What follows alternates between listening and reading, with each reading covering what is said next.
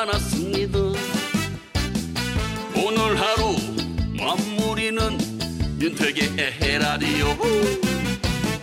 어쩔시구 짠짠 저들시구 짠짠 윤택의 에헤라디오. 윤택의 에헤라디오 3부 시작했습니다. 김지웅님의 문자로 한번 시작해볼게요. 차가 더러워서 버블 세차를 하러 갔어요.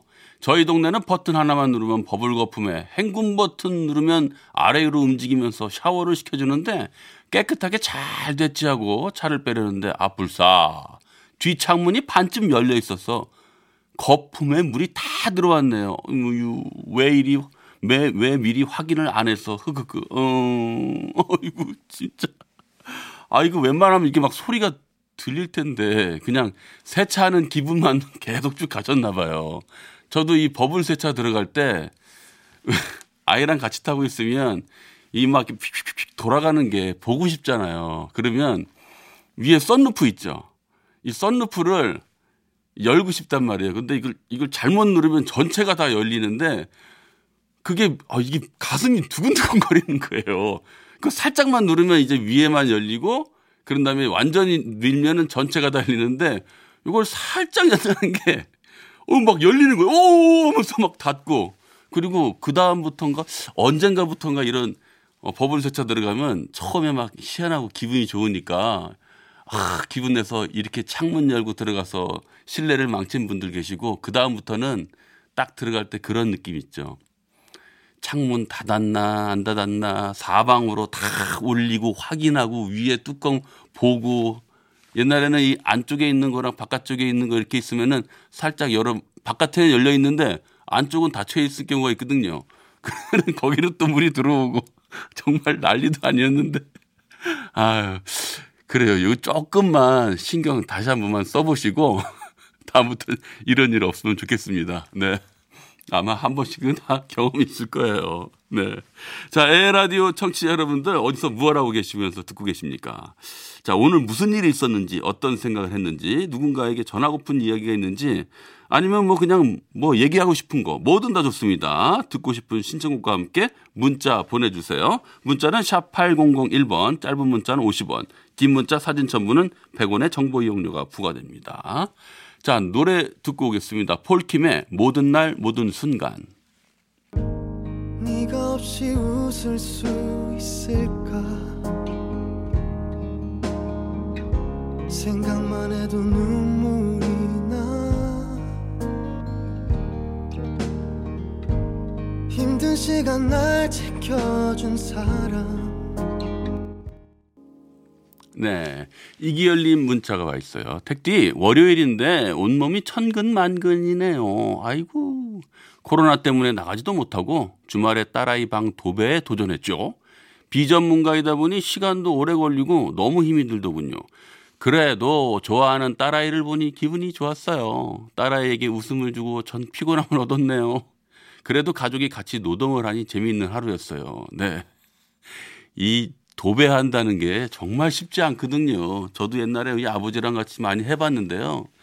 이게 특히나 좁은 방 같은 경우에는 도배를 하려면 이쪽에서 이쪽 옮기고 이쪽하고 이쪽에서 또 옮기고 또 발에 걸치면 또 저쪽으로 옮겼다 또 걸치면 또 이쪽으로 옮겼다 왔다 갔다 하면서 하는데 그래도 특히 벽은 괜찮은데 이 천장 그거 참 미치겠더라고요. 벌 쓰는 것처럼 발 엄청 아프고 그래도 고생 많이 하셨습니다. 그래도 가족들이 다 같이 하고 재미있었다니까요. 참 즐거운 하루였다 싶겠네요.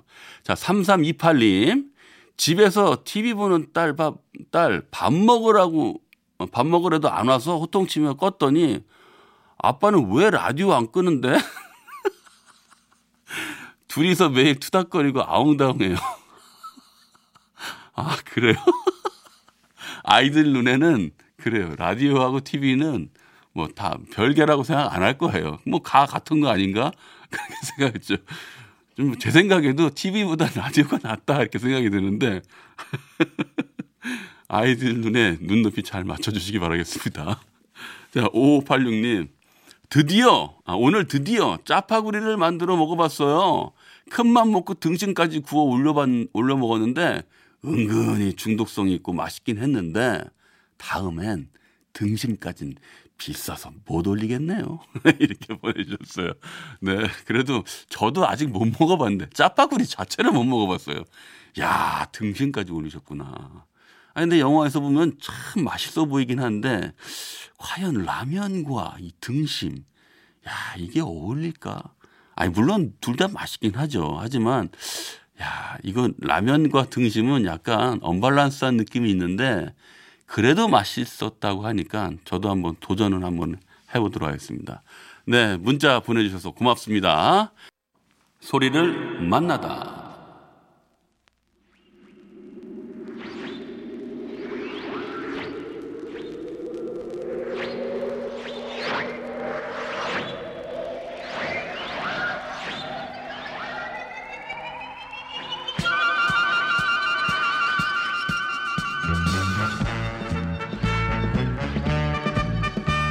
옛날 흑백 TV 시절의 만화영화 주제가입니다. 우주소년 아톰.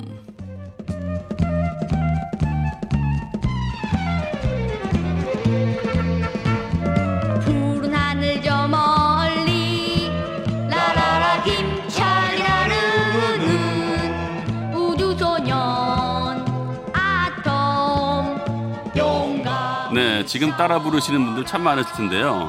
70년도 초반에 방영된 건데 당시에 모든 어린이들한테 인기 폭발이었죠.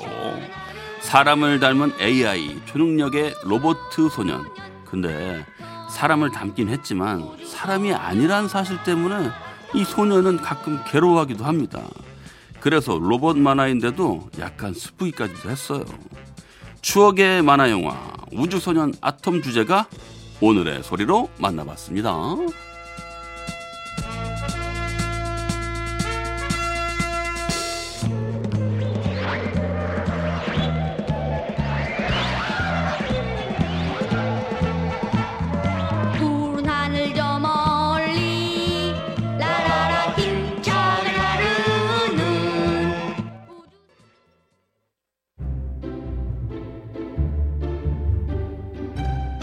거꾸로 흐르는 음악 여행. 오늘도 지나간 시간 속으로 떠나봅니다. 오늘은 70년대 라디오입니다. 70년대 가요 명반을 손꼽을 때 빠지지 않고 꼭 들어가는 음반이 있죠. 국내 음악계에 락의 뿌리를 심었다. 한국의 락의 전설이다. 이런 평가를 받는 신중현과 엽전들의 음반. 1974년도 1집 중에서 너무도 유명한 곡입니다. 신중현과 엽전들의 미인.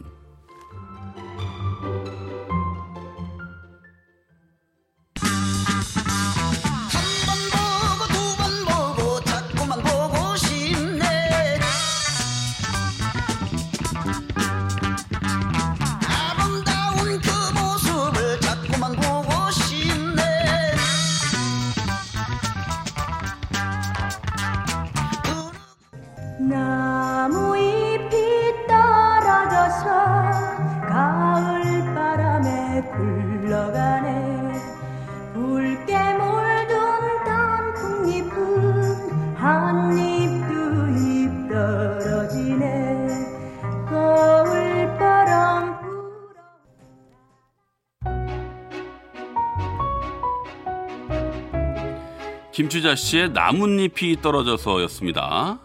김추자 씨 데뷔 앨범에 수록됐던 곡인데 데뷔 앨범 중에서 늦기 전에, 월남에서 돌아온 김상사, 나뭇잎이 떨어져서 이런 곡들이 연달아 히트하면서 김추자 씨의 시대가 열리게 됩니다. 당시에 유행어도 있었잖아요. 담배는 청자, 노래는 추자. 그 섬 이름도 추자도 있는데 그것도 그런가? 심지어 김추자 노래를 들으면 돌부처도 돌아앉는다. 야, 뭐 이런 얘기까지 할 정도로 신드롬을 일으켰습니다. 락의 대부 신중현 사단의 뮤즈, 김추자 씨 외에 음악의 여신 뮤즈가 한 명 더 있었습니다. 김정미 씨, 사이키델릭의 여왕. 근데 70년대 그 시절에 검열과 탄압에 난리가 나는 바람에 가요계도 쑥대밭이 된 거예요. 창법이 어떻다는 둥, 노래가 저속하다는 둥. 그래서 김정미 씨도 그때 본인 노래들이 거의 다 금지로 묶이는 바람에 70년대 후반에 가요계를 떠나서 다시는 가요계로 돌아오지 않았습니다. 예전에 청계천 복원사업 하면서 LP 레코드 가게들도 하나둘 떠나갈 때 그때 외국에서도 음반 수집가들이 청계천에 막 몰려왔었다는데요. 우리나라의 희귀한 명반들을 사러 온 거예요. 그때 가장 고가의 음반 중에 하나가 김정미 씨 음반이었다고 합니다. 누가 김정미 씨 음반 갖고 있다고 그러면 음반 수집가들, 음악 전문가들도 다들 부러워하고 탐낸다는 신비로운 전설의 여가수. 노래 한번 들어보겠습니다. 김정미, 봄.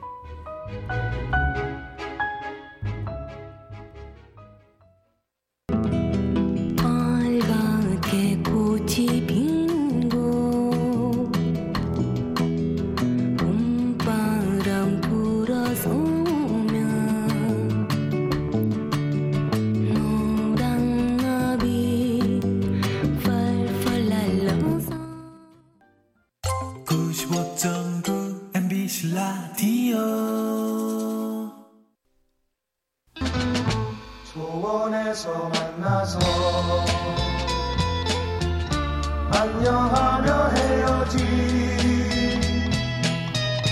사랑하는 내일은 무엇하고 있을까.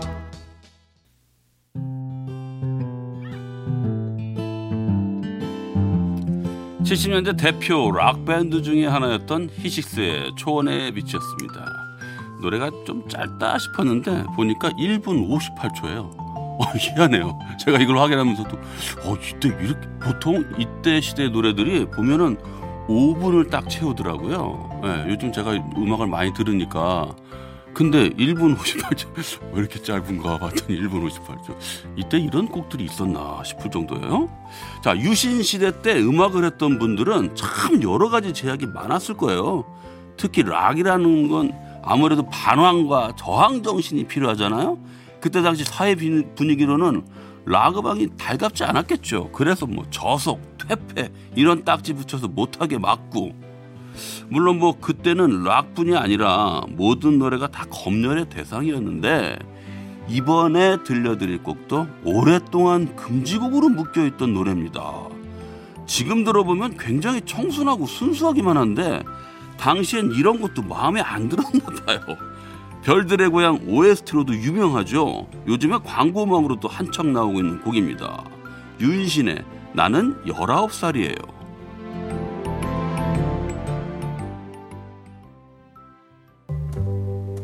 난 그런 거 몰라요. 아무것도 몰라요.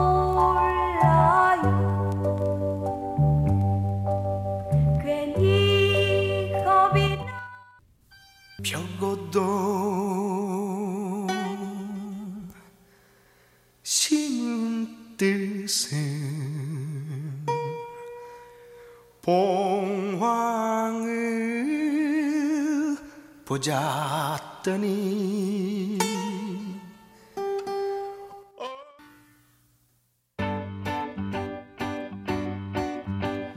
투 코리언스 벽오동이었습니다. 김도향 씨, 손창철 씨, 투 코리언스. 이 노래 가사는 황진이의 시조를 모태로 해서 만들어졌다고 합니다.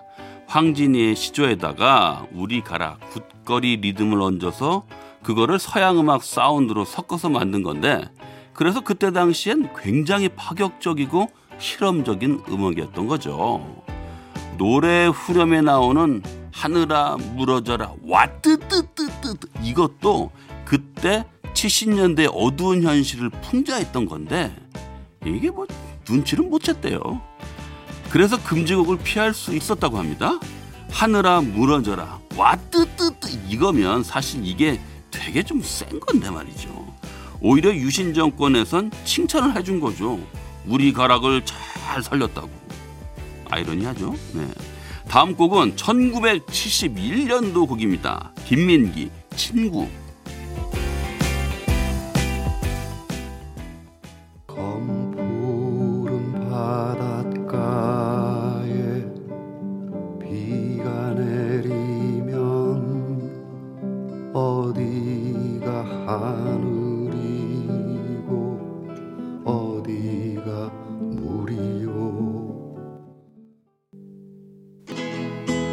장막을 그들아 나의 좁은 눈으로 이 세상을 들보자.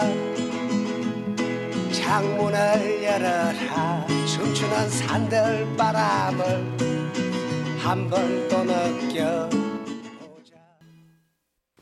네, 한대수의 행복의 나라로였습니다. 아, 나는 살겠소. 태양만 비친다면 밤과 하늘과 바람 안에서 비와 천둥의 소리 이겨 춤을 추겠네. 나는 행복의 나라로 갈 때야. 한편의 시입니다. 정말 너무 아름답지 않습니까?